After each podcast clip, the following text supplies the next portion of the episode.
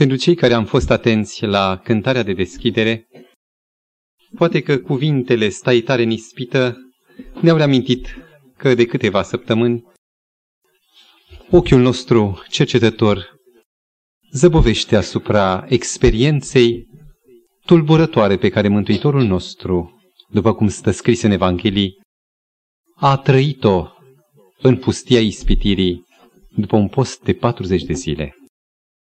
Ca unii care recunoaștem că Biblia nu este doar un raport istoric, ci este un cod a întregului adevăr sub multiplele fațete, aspecte.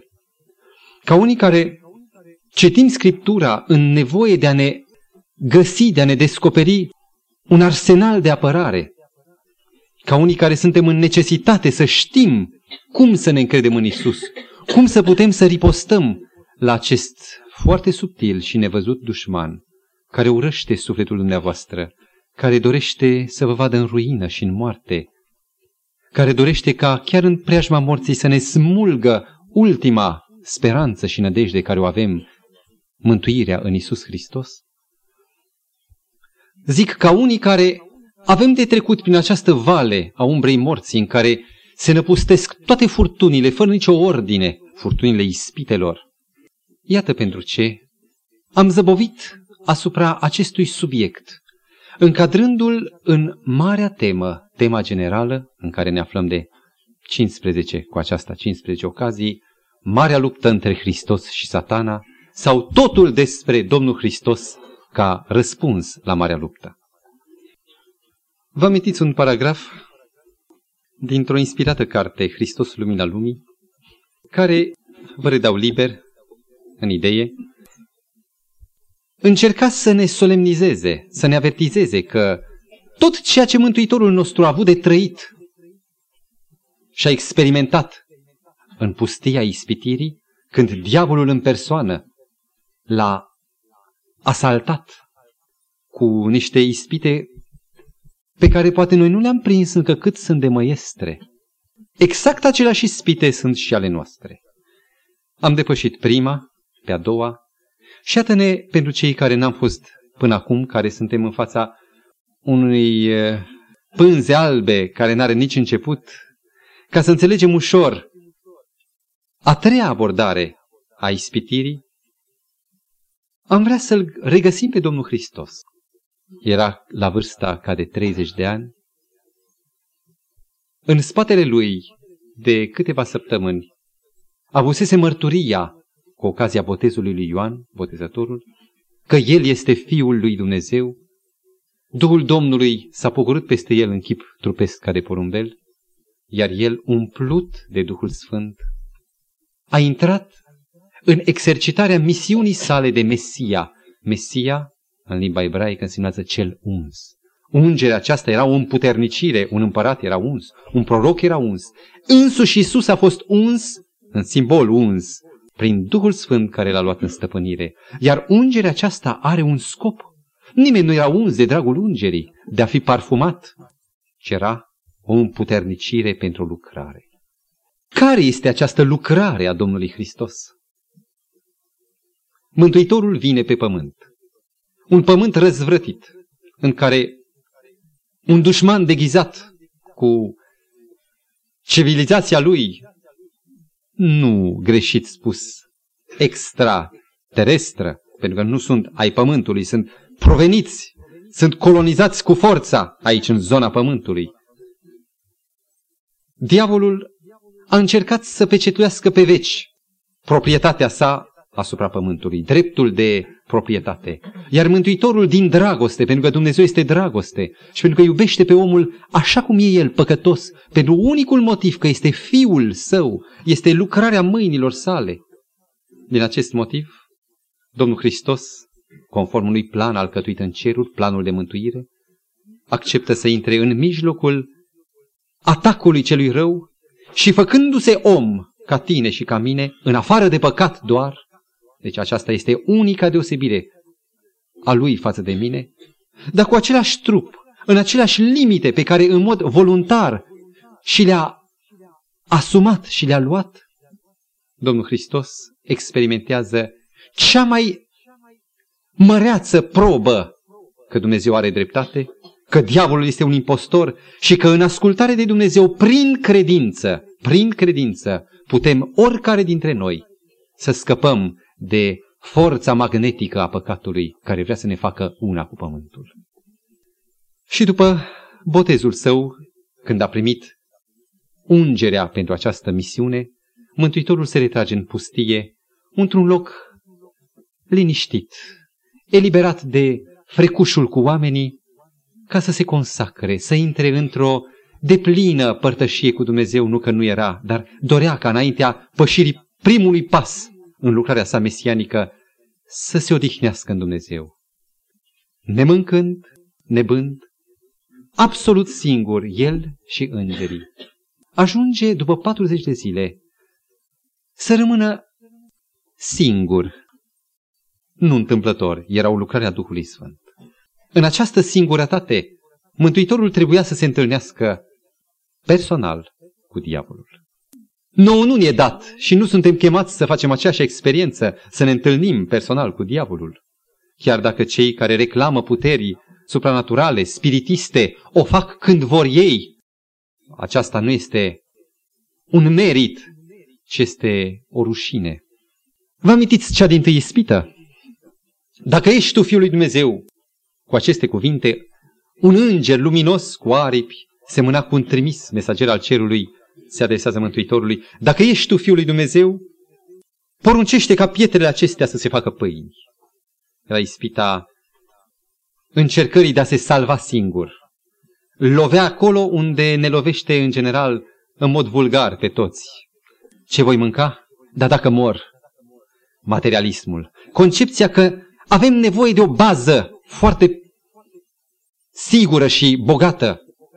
Ne temem de ziua de mâine și încercăm să acumulăm exact acolo unde suntem noi mai slabi, în bogății materiale, în loc să descoperim că viața vine de la Dumnezeu și tot ce se derulează pe fața pământului, totul vine călăuzit de Dumnezeu și în mâna lui Dumnezeu.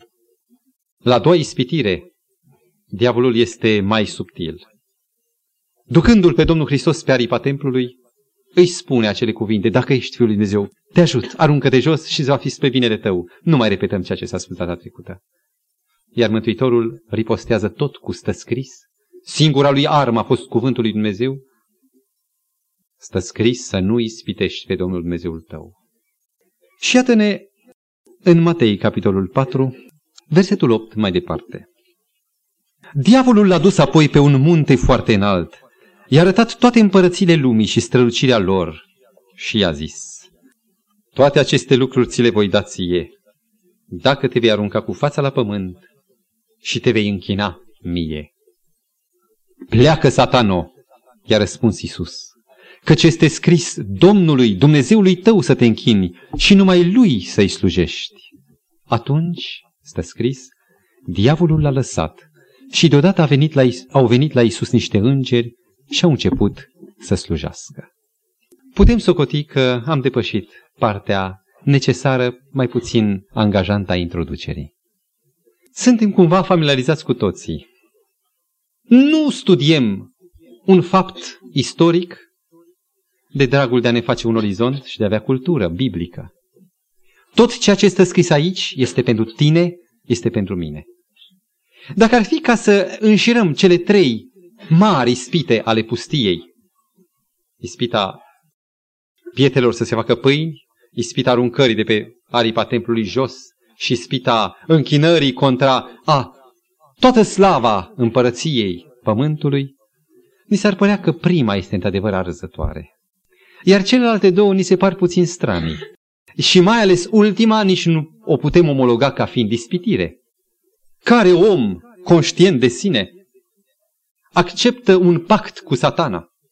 Au fost aventurieri care au făcut înțelegeri, au semnat cu sânge sau cedând o parte din trupul lor, niște fire de păr, un deget și așa mai departe. Au fost și numai nebunia sau necunoașterea ceea ce însemnează legătura cu diavolul, închinarea sau recunoașterea lui satana ca fiind comandant al vieții și al voinței tale, numai această dezinformare sau temeritate oarbă i-au lăsat pe aceștia să facă pasul cumplit. Ei bine, amintiți-vă că data trecută s-a subliniat. Diavolul este inteligent. Nu zic că este cât cel mai inteligent om, dar este mult superior celei mai strălucite minți geniale. Și dacă noi, când acționăm în situații dificile, păstrăm cartea tare la sfârșit. Nu credeți că diavolul cel puțin atâta bun simț cât noi are și el, ca în asaltul pe care l-a deschis împotriva Domnului Hristos, să păstreze asul la sfârșit? Cred că Duhul Domnului poate să lucreze, să impresioneze mintea noastră și să ne conducă în acea pătrundere, în dedesubturile cuvântului său. Cuvântul a spus în Matei, capitolul 4 cu versetul 8, diavolul l-a dus apoi pe un munte foarte înalt și a arătat toate împărățiile lumii și strălucirea lor. Cu aceste cuvinte începe fragmentul și asupra acestora se oprește analiza noastră. Ați urcat vreodată un munte înalt? Am fost pe cel mai înalt munte din țara noastră.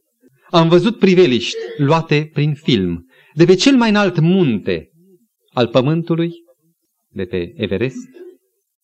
Știți ce se poate vedea? O imagine neobișnuită, nori, fum, rare ori o imagine conturată în care ceva vag și slab se vede de departe. Diavolul stă scris, e raportul a ceea ce s-a întâmplat, cu un oarecare drept asupra trupului Domnului Hristos, așa cum s-a manifestat și cu ocazia răstignirii, că l-a luat, l-a batjocorit prin unelte omenești. De data aceasta, personal, îl ia și îl duce pe un munte foarte înalt. Nu există în lume niciun munte foarte înalt sau atât de înalt, dar totuși atât de aproape de împărățiile lumii. De pe munte înalt nu mai vezi nimic. Și spune că pe un munte foarte înalt i-a arătat împărăția lumii. Interesant este raportul pe care îl redă evanghelistul Luca, capitolul 4, versetul 5. Diavolul l-a suit pe un munte înalt, i-a arătat într-o clipă toate împărățiile pământului. Se zizați dumneavoastră în aceste cuvinte, într-o clipă, toate împărățiile pământului. În fața Mântuitorului așezat pe un punct ridicat înalt, pe un munte, unii zic că ar fi posibil să fie muntele Nebo, cu vârful Pisga, unde a urcat și Moise. Vom mai relua această idee. Printr-o dibăcie satanică, printr-o performanță de diavol, îi reprezintă ca pe o panoramă largă în fața ochilor lui tot ceea ce poate fi mai reprezentativ al lumii acestea. Categoric, într-o clipă aceasta, cuvântul, expresia aceasta, indică că a fost o prezentare în fața ochilor lui, prin puterea demonică a splendorilor pământului, față în față, punându-le cu un om la capătul puterilor, cu un om după 40 de zile de post sfârșit de foame, amețit de slăbiciune, cumva mărind contrastul și nu uitați că inima lui Isus era inima Fiului lui Dumnezeu, în care era viața și nu moartea. Nu, ni se pare normal să murim. Ni se pare de dorit la vârsta de 85, 90, 92, 95 de ani. Ni se pare de dorit să vină odată o dihnă. Pentru că suntem cu morbul păcatului în noi, care cere ruina și în sensul nostru natural. La Domnul Hristos nu era aceasta. Ca și în a doua ispită, diavolul reușește din nou o lovitură de maestru. Am amintit de muntele Pisca, unde Moise, condus de cuvântul lui Dumnezeu, a suit să vadă pentru ultima dată Canaanul. Dumnezeu nu i-a îngăduit să treacă dincolo pentru un păcat care l-a săvârșit. Un păcat care fusese iertat, dar nu putea să fie trecut cu vederea pentru valoarea de pildă pe care Moise trebuia să o dea poporului. Tot așa, după cum lui Moise i-a desfășurat însuși Dumnezeu printr-o panoramă toată istoria lumii până la a doua venire acolo pe munte, cu aceeași dibăcie, diavolul reproduce, reface o experiență ca lui Moise și se spune că în vechime, în antichitate, era un obicei de procedură legală. Atunci când se făcea un transfer de moșie, o tranzacție de vânzare-cumpărare a unui teren, părțile implicate mergeau, căutau împreună un loc ridicat și de pe punctul cel mai înalt prospectau terenul. Aceasta era garanția seriozității de ambele părți. Și cumva, în această mentalitate a timpului, diavolul, gata să facă o tranzacție favorabilă pentru Isus, îl duce pe un munte înalt și prin puterea lui reușește să prezinte toată splendoarea pământului. Probabil atunci când ați fost foarte flământ, odată, și ați simțit miros de pâine, v-ați gândit ce bună este pâinea. Atunci când Mântuitorul era istovit și când se gândea la... I se sugeraseră aceste idei, la dreptul lui de a trăi, la dreptul lui de a stăpâni, pentru că era Fiul lui Dumnezeu, la nevoia lui după adeziunea făpturilor pe care le-a creat din dragoste. E o nevoie tot a sufletului. Poate mai ales acum, toate acestea în fața priveliștii unei lumi frumoase, splendide, se adânceau într-o criză. Și vedeți dumneavoastră, în ceasul crizei vine ispita. Îmi permit să fac o paranteză. Așa cum ne-am și aștepta, ispitele atacă pe latura poftei, a dorinței. Lucrul acesta îl recunoaștem și știm de când eram mici. Dorința de a trăi, dorința pentru viață, pofta de viață, este un prim sens în care diavolul își deversă ispitele lui. Dar mai este încă un al doilea tip de ispită, care se pare că este mai teribilă. Ispita care nu atacă pofta, dorința, ci atacă frica. Frica tot pentru viață, amândouă sunt pentru viață. Dar oameni care au rezistat la tentații atunci când au fost neterorizați de gândul morții sau a pierzării, atunci când au fost puși față în față cu pierderea totală, poate viața sau libertatea, au cedat. Oameni de altfel nobili. Și dacă ispita poftei este teribilă și înrobește milioane, ispita fricii ține sub teroare atâtea inimi care ar avea ceva bun în ele. Dacă află că ești credincios, de exemplu, sau dacă află că vrei să te faci adventist, și îndată în fața acestei frici, acestei temeri, te tragi înapoi și spui nu, nu, nu, nu, mai bine cu puținul meu, mai la distanță, așa, un simpatizant de departe. Când îi arăta diavolul Domnului Hristos splendoarea lumii, îi prezenta și ceea ce urma să aibă loc dacă el rămânea statornic. Și știți ce anume? Tu, Iisuse, nu încapi în această lume. Drumul tău, așa cum l-ai declarat, cum o spun Scripturile, este drumul crucii. Nu-i păcat. Să mori, tu care ești Domnul vieții. De acum vorbim pe față. Vreau să-ți fiu de folos. Gândește-te că drumul crucii nu însemnează doar o suferință mare, ci însemnează chiar moartea. Știi ce e moartea? E despărțirea de Tatăl.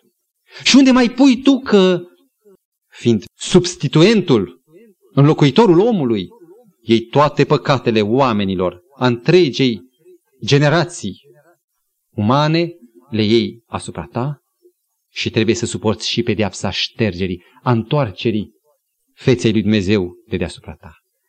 Îl iubești pe tatăl tău. Nu te doare despărțirea de tatăl.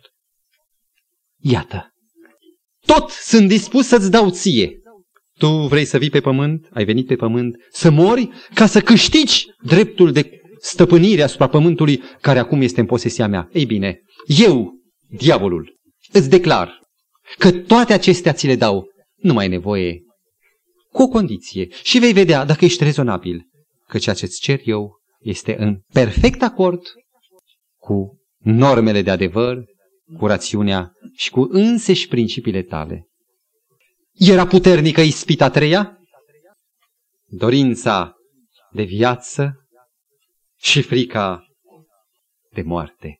Un atac din două părți, care însuma tot ceea ce poate să aibă ispita mai agresiv în ea. Poate încă nu vi se pare ispita treia, aceea în care Mântuitorul îi se pune în față spectacolul lumii și apoi se spune, alege, bucură-te de asta, îți dau eu totul, nu mai ai nevoie de cruce, zadarnic să mai mori. Poate nu vi se pare groaznică sau teribilă, irezistibilă, dar să intrăm mai adânc. Pentru tot ceea ce există în Scriptură, noi avem un cuvânt, mântuire, un simbol al lucrării lui Dumnezeu. Iar cuvântul mântuire, după dicționar, înseamnă salvare. Gândul salvării de boală, salvării de o eventuală nenorocire, ne stăpânește pe noi toți. Eu, zice diavolul, îți ofer salvarea. Fii atent. Îți dau totul fără să mai fie nevoie moartea, crucea. În prima ispită e aceeași idee, salvarea. Vei muri dacă nu, dacă nu faci pietrele să fie pâini, să mănânci, să te saturi, vei pieri. Salvează-te, aruncându-te jos, impresionând oamenii prin intervenția îngerilor. Și nu va mai fi nevoie de drumul crucii. Iar acum, în cea de-a treia ispită, salvarea se imprimă frontal din primele cuvinte. Sunt dispus să negociez cu tine și să îți ofer salvare de a mai muri. Un gând răpitor. Când ești în temniță, când știi că evenimentele se derulează implacabil într-un singur sens, executarea, nu tânjești doar după salvare? E cert că diavolul îi oferea salvarea. Dar mai este încă un lucru, încă două lucruri puternice. Nu îi oferea doar eliberarea de drumul crucii. Scopul final al venirii Domnului Hristos era răscumpărarea pământului. Era reintrarea în posesia sa, așa cum a fost la început, înainte de căderea în păcat. Iar el îi oferă, dacă știm în Evanghelia după Luca, capitolul 4, versetul 5. Diavolul l-a suit pe un munte înalt, i-a arătat într-o clipă toate împărățiile pământului și a zis, ție îți voi da toată stăpânirea și slava acestor împărății. Amintiți-vă cum se încheie rugăciunea Tatăl nostru. Este ruga esențială în care se interferează tot. Poate planul de mântuire a dus la realizare. Sfințească-se numele tău, vie împărăția ta, nu planul de mântuire. Facă-se voia ta, precum în cer, așa și pe pământ, și se încheie cu căci a ta este împărăția, puterea sau stăpânirea și slava. Și acum, în lumina acestui ultim punct, terminus al planului de mântuire, eu îți arăt împărățiile, îți dau stăpânirea sau puterea și îți dau... E atât de simplu. Și privește urmările, sugera diavolul. Lumea nu va mai fi sub acțiunea contrară a celor două forțe. Nu va mai fi satana și Hristos. Va fi un univers unipolar, nu bipolar. Dacă nu va mai fi spită, omenirea aceasta va tinde după sau spre unicul pol de atracție și încetul cu încetul această omenire va putea fi reeducată, reformată. Oamenii se vor întoarce spre Dumnezeu. Gândește-te cât de puține șanse ai ca să câștigi împărăția, puterea și slava, tu un simplu dulgher, un tâmplar. Rațional un om smerit și biet ca tine, nu poți să speri să câștigi ceea ce eu pot să-ți ofer. Este numai rațional, cu atât mai mult cu cât eu, diavolul, vreau să reintru în armonie cu Dumnezeu. Din nou vreau să ofer împărăția care e a mea, puterea care e a mea și slava acelui cui i-a aparținut dintr-un început. Hristos rege, diavolul îngenunchiat, dând semnal pentru onorul care trebuie să se dea doar lui Isus și toată omenirea plecându-se la intervenția celui rău cu ajutorul celui rău. Chiar dacă și acest motiv este puternic, nu-i cel mai puternic. În această a treia ispită se află încărcătura cea mai convingătoare în ceea ce urmează. Pământul nu era un scop în sine.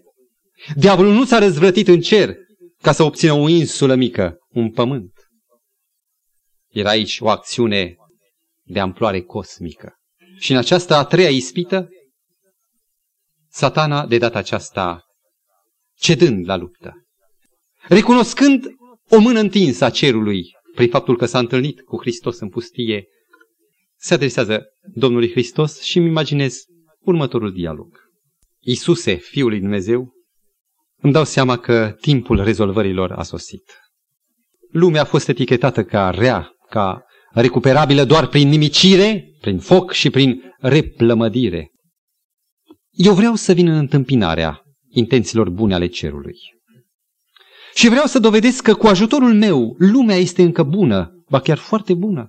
Că lumea este în stare să te accepte integral pe tine. Îți dau ție toate stăpânirea. Și încă este capabilă lumea să adere total la împărăția ta. Și toate acestea, punctul cheie, fără vărsare de sânge, fără măsuri radicale, fără cruce și fără agonie. De altfel, mie nu-mi place vărsarea de sânge. Eu de la început n-am dorit-o. Și acum, pentru că suntem noi doi, ca unii care avem în față viitor, tu pe al tău și eu pe al meu, găsesc că cea mai bună soluție este împăcarea, reconcilierea. Ce mare soluție! Este idealul oricărui suflet simțitor și sensibil la principiul iubirii, pe care tu, Iisuse, zici că îl ilustrezi în tine. Apreciază soluția mea și recunoaște doar, atât zic, recunoaște. Recunoaște valoarea, faptul că este mult mai economică câștigarea în felul acesta a împărăției lumii decât să mor pe cruce. Ți-am zis de închinare. Ei, e închinare și închinare. Nu orice plecăciune se numește închinare. Există un fel de a te pleca care nu simează decât un semn cinstit și mărturisit al recunoașterii soluției mele bune, că e mai economică, avantajoasă și, repet, fără vărsare de sânge. Închinarea nu te subordonează, căci pe cuvântul meu de diavol, tu vei fi indiscutabil comandant și rege. Te declar suveran de drept și de fapt. Îți predau sceptrul. Ai venit să te umilești. Ai venit să te umilești. E nobil. Este cel mai sublim gând al Fiului lui Dumnezeu. Eu nu-ți cer decât să respecti ideea cu care ai venit de a te umili. Și în armonie cu maniera ta de procedură care e umilința, dar cu urmări nespus mai fericite și mai ample pentru întregul tău univers? Gândește-te la marea reîmpăcare, gândește-te la reintegrarea terei, gândește-te la îngerii care încă sunt confuzi cu privire la caracterul meu. Umilește-te, cum ai dorit, și devino victorios. Prin această cale pe care tu ai dorit-o umilința, mergi. Acum ai ocazia să o săvârșești în fața mea. Și tu vei fi unicul stăpânitor al pământului cu urmări fericite și veșnice. Și te rog, în actul bun pe care îl vei face ca să poți intra în stăpânirea pământului, pledează și pentru mine, slujește dorinței mele bune de împăcare, fără să te abazi de la scopul și metoda ta atât de umilă. Aceasta este, în idee, în esență, ispitirea treia. Îți dau totul ție, iar din partea ta nu se cere nimic decât să fii consecvent cu mersul, cu drumul umilirii tale. Este ispita treia cu implicații cosmice. Este nemaipomenită ca fiind vârful a tuturor ispitirilor Mântuitorului. Dacă nu era așa, nu era treia. Vreau să mă întorc la acest scris. Dialogul acesta imaginar arată doar că există motive și motive și că dincolo de cuvintele îți voi da ție totul, doar aruncă-te la pământ în fața mea, poate să sune dincolo de aceste cuvinte se află motive, gânduri care pot să apară pioase. Și dacă spunea Luther, când prima ispită diavolul apare negru, un diavol negru, în a doua un diavol alb, aici apare un diavol divin. Un diavol care este covârșitor și apelează la dragoste, la împreună simțire, la reconciliere.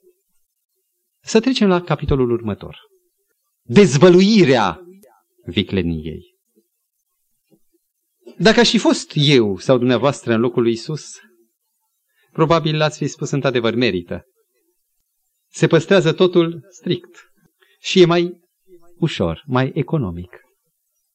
Dacă intrăm însă în rolul Mântuitorului și căutăm să înțelegem cu urechile Fiului lui Dumnezeu, care știe care în față pe arhivrăjmașul, probabil de la primele cuvinte, de la primul cuvânt, și anume, ție îți voi da.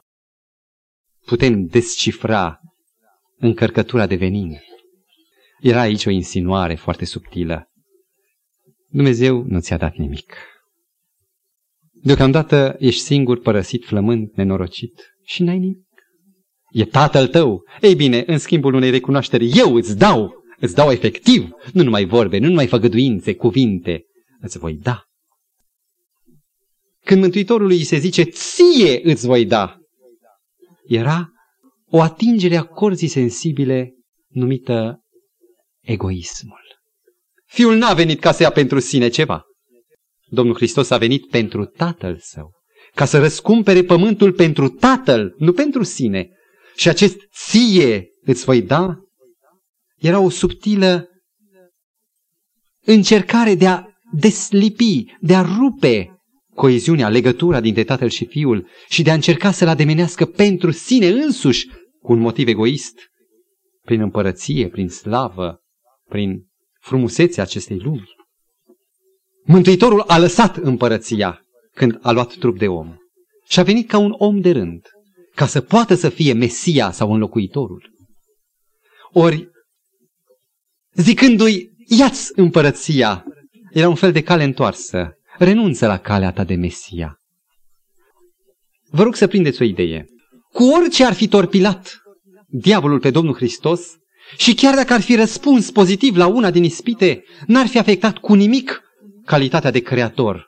Isus ar fi rămas mai departe Dumnezeu. De exemplu, la prima ispită, poruncește pietrelor să se facă pâini. El avea puterea și putea să o facă. Și ar fi rămas Dumnezeu, creator, și ar fi reafirmat doar rolul său de creator. În schimb, n-ar mai fi putut să fie Mesia sau înlocuitorul, acela care poartă păcatul lumii întregi, se dă pe sine pentru mântuirea altora. Și oamenii ar fi rămas mai departe fără nădejde, pe veci fără nădejde a mântuirii. Dacă Isus ar fi închinat, ar fi recunoscut că starea lumii, această stare actuală, este o stare perpetuabilă, și n-ar mai fi putut numi păcatul ca fiind păcat. N-ar fi adus nicio rezolvare a păcatului. Imaginați-vă niște oameni născuți cu gene de păcat în ei, născuți marcați în structura intimă de păcat, atrași fiind către un singur pol Isus și permanent fiind în nevoie de a fi cusuți coață ca să poată fi refolosiți, trăind 100, 200, 1000 de ani poate prin reîntoarcerea lor, dar păcatul distrugându-i fără drept de apel, ajungând ca generații după generații tot să moară. Dacă s-ar fi închinat diavolului, ar fi acceptat o supradomnie a lui satana. În acest imperiu, în care Isus ar fi fost comandant și din umbră ar fi girat satana, n-ar fi fost niciun loc pentru cruce. Cel mult crucea, simbol al jertfei sau jertfirea, s-ar fi transformat într-un fiind și profund simbol, un ornament în filozofia oficială. Dacă s-ar fi închinat Isus diavolului, i-ar fi recunoscut dreptul de pensionar al împărăției lui Dumnezeu, l-ar fi recunoscut ca fiind clientelar sau cu drept de habitație viageră. Asta însemnând cu un drept de a locui permanent în univers. Vă întreb, credeți că dacă s-ar fi închinat, i-ar fi dat cu adevărat sceptrul? Eu cred că da. Și să vedem de ce. Ar fi fost foarte mulțumit să cedeze cărmuirea, întrucât prin asta i-ar fi făcut chiar jocul. Și ar fi pecetuit pe veci dreptul de a trăi în univers. Mai încă ceva. Dacă varianta lui satana era mai bună decât calea jertfei și a crucii, decât Golgota, atunci trebuia prin această înclinare a capului să recunoască și rolul benefic, binefăcător, pozitiv al lui satana. A avut o idee mai bună decât Dumnezeu. Rolul necesar. Și după ce vor fi toate acestea recunoscute, ehei, sfârșitul acesta va fi doar un început. Pentru că mai există un tribunal cosmic de la Haga, un alt fel de tribunal de la Haga, conștiințele atâtor îngeri. Și dacă eu am dreptate și am un rol pozitiv, ne întoarcem la începutul altercației, începutul certei din cer. Și încetul cu încetul, în timp, e o chestie de durată, îmi voi recâștiga dreptul de a aduce îmbunătățiri pentru guvernământul lui Dumnezeu. Cea de-a treia ispită, dacă pe noi nu ne afectează atât de direct, pentru că niciunul dintre noi nu este Mesia, vom descoperi prin procedura diabolică că de fapt este cea mai puternică și pentru noi. Cu ce o putem înlocui prima ispită? Cu un cuvânt. Spuneam? Materialist. Concepția dependenței de material. Nu pot să fac un act spiritual că mă tem de siguranța mea materială. Prima ispită. Dacă o a doua ispită am numit-o fanatism, acea abandonare în virtutea unei încrederi superflue, nule, în Dumnezeu care intervine, atunci a treia ispită, știți cum se cheamă? Cum? Compromis. Drumul fără cruce. O fentare a jertfei, a ceea ce te costă. Rețineți, materialism, fanatism, sunt gradate de la omul de pe stradă, materialismul, la omul religiei, fanatism, și la omul religiei pure sau adevărate, compromis. Nu credeți, stimați frați, și în câteva clipe care le mai avem, să intrăm în profunzimea acestei variante, acestei versiuni a ispitirii numită compromisul, soluția fără cruce. Ori de câte ori apare un compromis, ispita treia, în viața noastră, pentru că noi pentru noi vorbim, nu pentru ceea ce s-a petrecut acum 2000 de ani, ori de câte ori se abordează sau ne abordează un tendință către un compromis, ni se stabilește în primul rând, ca să recunoaștem cum apare compromisul, că scopul e nealterat. Pentru un obiectiv pozitiv. Pentru un scop nobil ți se cere să faci aceasta. Și e o vorbă în lume de la celebrul politician Machiavelli, că dacă scopul e bun și dacă scopul contează în fond, e ceea ce rămâne, mijloacele sunt trecătoare, tranzitorii, doar bune până atingerea scopului. Eu pun o scară și urc în cireș, scara nu mai îmi folosește. E bun până acolo unde urc. Deci dacă scopul contează, atunci scopul scuză mijloacele. Un al doilea element prin care, ca și în cazul Domnului Hristos, se decodifică, se recunoaște ispita compromisului. Circumstanțele sunt constrângătoare. Există situații de forță majoră. N-avem încotro. Asta este. Vorba cuiva. Suntem în Egipt și aici în Egipt fiind nu suntem acasă la noi unde să faci ce vrei. Faci ce uneori ești târât, obligat să faci. Compromis. Amintesc de o ilustrație dintr-una din revistele noastre care povestea situația nenorocită a unei prizoniere germane dintr-un lagăr al aliaților. Era tânără, soțul ei, pentru că era rănit și invalid de război, copilașii ei, că erau mici, au rămas acasă și dânsa a fost dusă într-o tabără a aliaților. Și aliații recunoșteau o singură șansă de a fi repatriată, trimisă acasă, și anume proba maternității active. Ei bine, soțul departe. Inima tânjește după familie. Era o femeie profund legată de familia ei. Și nici nu se știa cât va dura prizonieratul. Și știți dumneavoastră că prizonieratul e un fel de strâmtorare, condiții de război, puțin scapă. Și pentru că și-a iubit familia, vorbim despre circumstanțe constrângătoare, ce vrei, a apelat la colaborarea cu un alt prizonier german, a rămas în cadrul neamului, și a oferit, după câtva timp, proba maternității active. S-au verificat sau, da, asta este. Și a trimis-o acasă.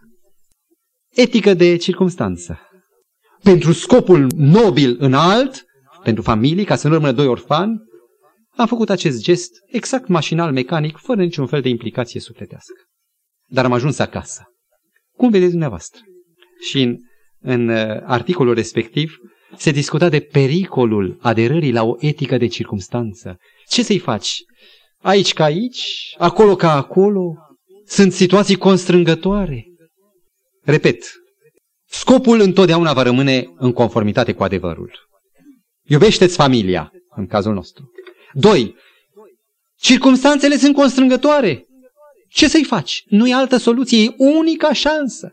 Și trei, mijloacele sunt trecătoare. Niciodată compromisul nu se cere în, în dreptul scopului sau a idealului, ci în dreptul mijloacelor. Din cauza situațiilor. Gândiți-vă că Iuda niciodată nu s-a gândit să vândă de adevăratul, de-a dreptul pe Domnul. Era doar intrigat că Mântuitorul e atât de pasiv și nu e interesat de a își lua împărăția, de a ridica cortul lui David din cădere, de a apela la puterea națiunii de a-l încorona și de a izoni pe romani. Și vrând să-l ajute, scopul contează, era sincer în scopurile lui, de aceea a fost și îngrozit când a văzut că a ieșit cu totul invers.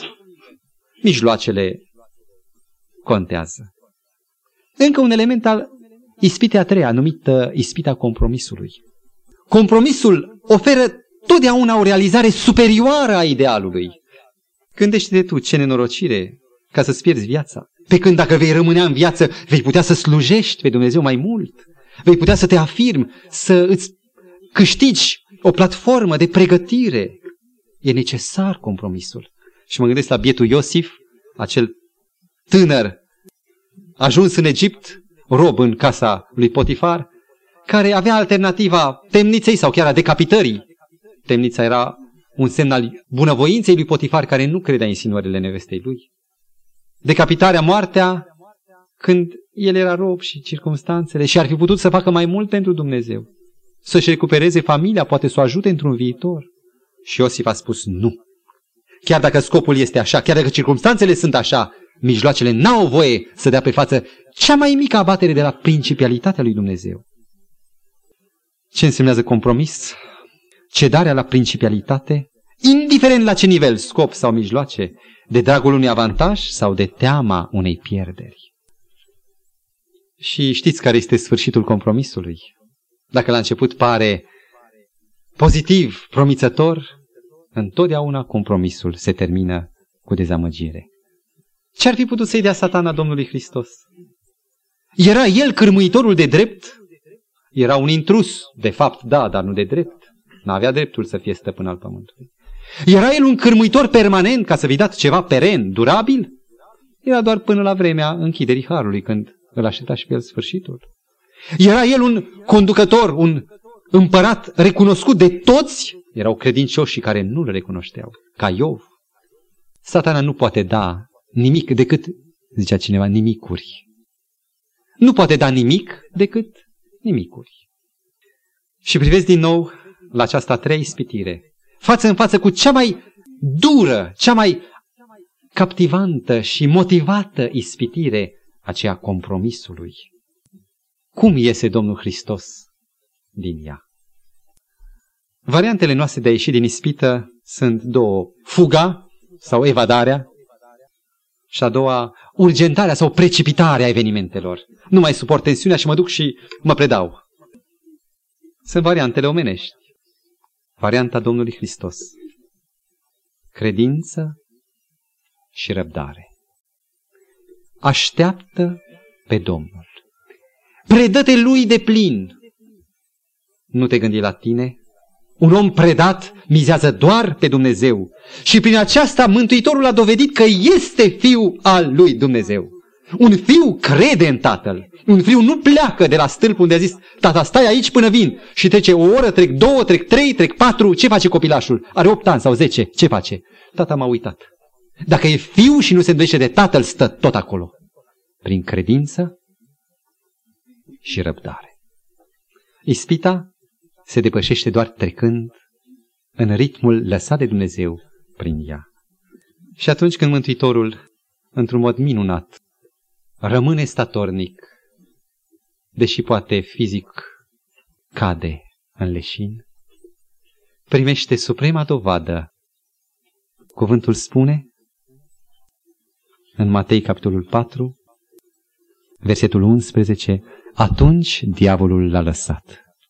Și deodată au venit la Isus îngeri și au început să-i slujească.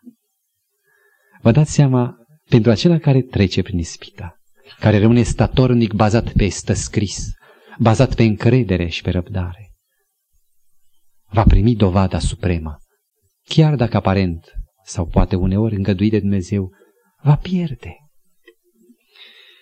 Am dorit să folosim ultimele șapte minute, cât mai avem până la încheierea orei, pentru a face o recapitulare a ispitei. N-am vorbit despre ea dacă chiar aici în adunare nu ne-ar atinge săgeata ei uneori ispita oboselii, ispita gândurilor aiurea.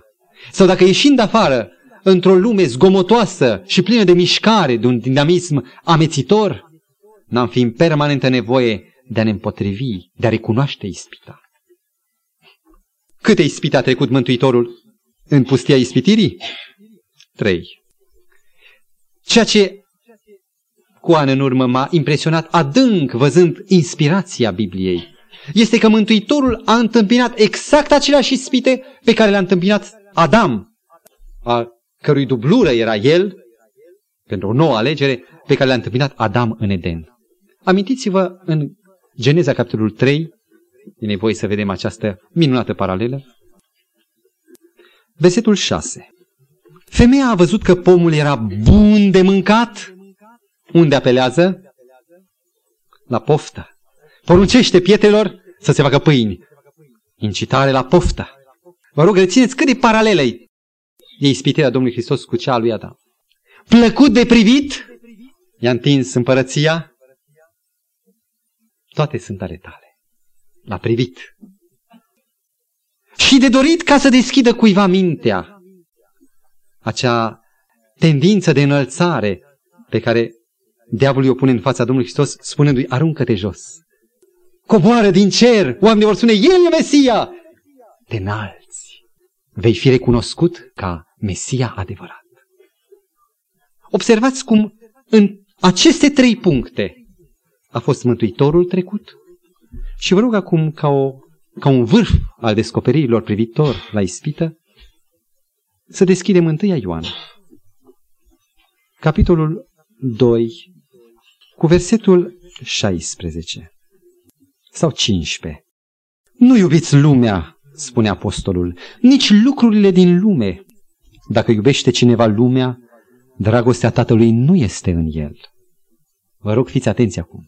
Căci tot ce este în lume, noi trăim în lume, noi suntem asaltați de lume. De ce anume concret suntem noi asaltați? Și aici este o descriere, o înșiruire.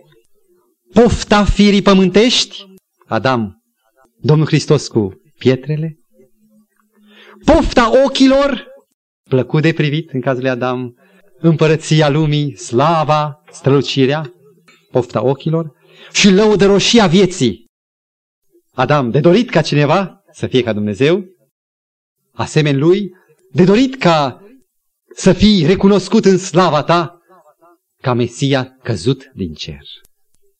Recunoașteți că în această lecție a pustiei noi nu avem altceva decât să ne regăsim pe noi, să detectăm din nou toate marile posibilități și micile, iscusitele, vulpi care ne calcă grădina minții și a sufletului nostru. Prin materialism, spuneam, prin fanatism, prin compromis. Din care cel mai mare este compromisul. Vă mai amintiți care este elementul comun din toate acestea? Care traversează toate ispitele. În concluzie, elementul comun? Independența. Procedează tu, pe cont propriu. Lasă-l acum pe Dumnezeu. E viața ta în joc. Este misiunea ta în joc. Este binele tău și a lucrării tale. Veți fi ca Dumnezeu, spunea în grădină șarpele, de fapt diavolul prin șarpe lui Adam. Și în fața acestui val, în fața acestei arteziene sau cascade de ispite, nu uitați, în numele lui Hristos, avem același drept ca și El să stăm față în față cu vrăjmașul prin cuvintele care marchează autoritatea de fiu de Dumnezeu. Pleacă satano sau înapoi a mea satano. Niciodată altfel nu va scăpa un copil al lui Dumnezeu decât cu aceste cuvinte. Nu discut. Mă opresc aici. Am stă scris înapoi a mea. Stimați frați, în marea luptă, Hristos este marele nostru răspuns. Și dacă vom rămâne deciși ca să lăsăm pe El să troneze în inima noastră, vom găsi în fiecare moment suficientă înțelepciune și discernământ, dar vom găsi și suficientă putere ca să recunoaștem ispita, să ne ascundem în acela care a biruit ispita, care a zis, îndrăzniți, eu am biruit lumea. Și facă Domnul ca experiența noastră de zi cu zi să confirme prin încrederea și răbdarea și statornicia noastră și prin replica noastră în fața păcatului că noi, tu și cu mine, suntem copii ai lui Dumnezeu. La aceasta se naște Dumnezeu. Amin.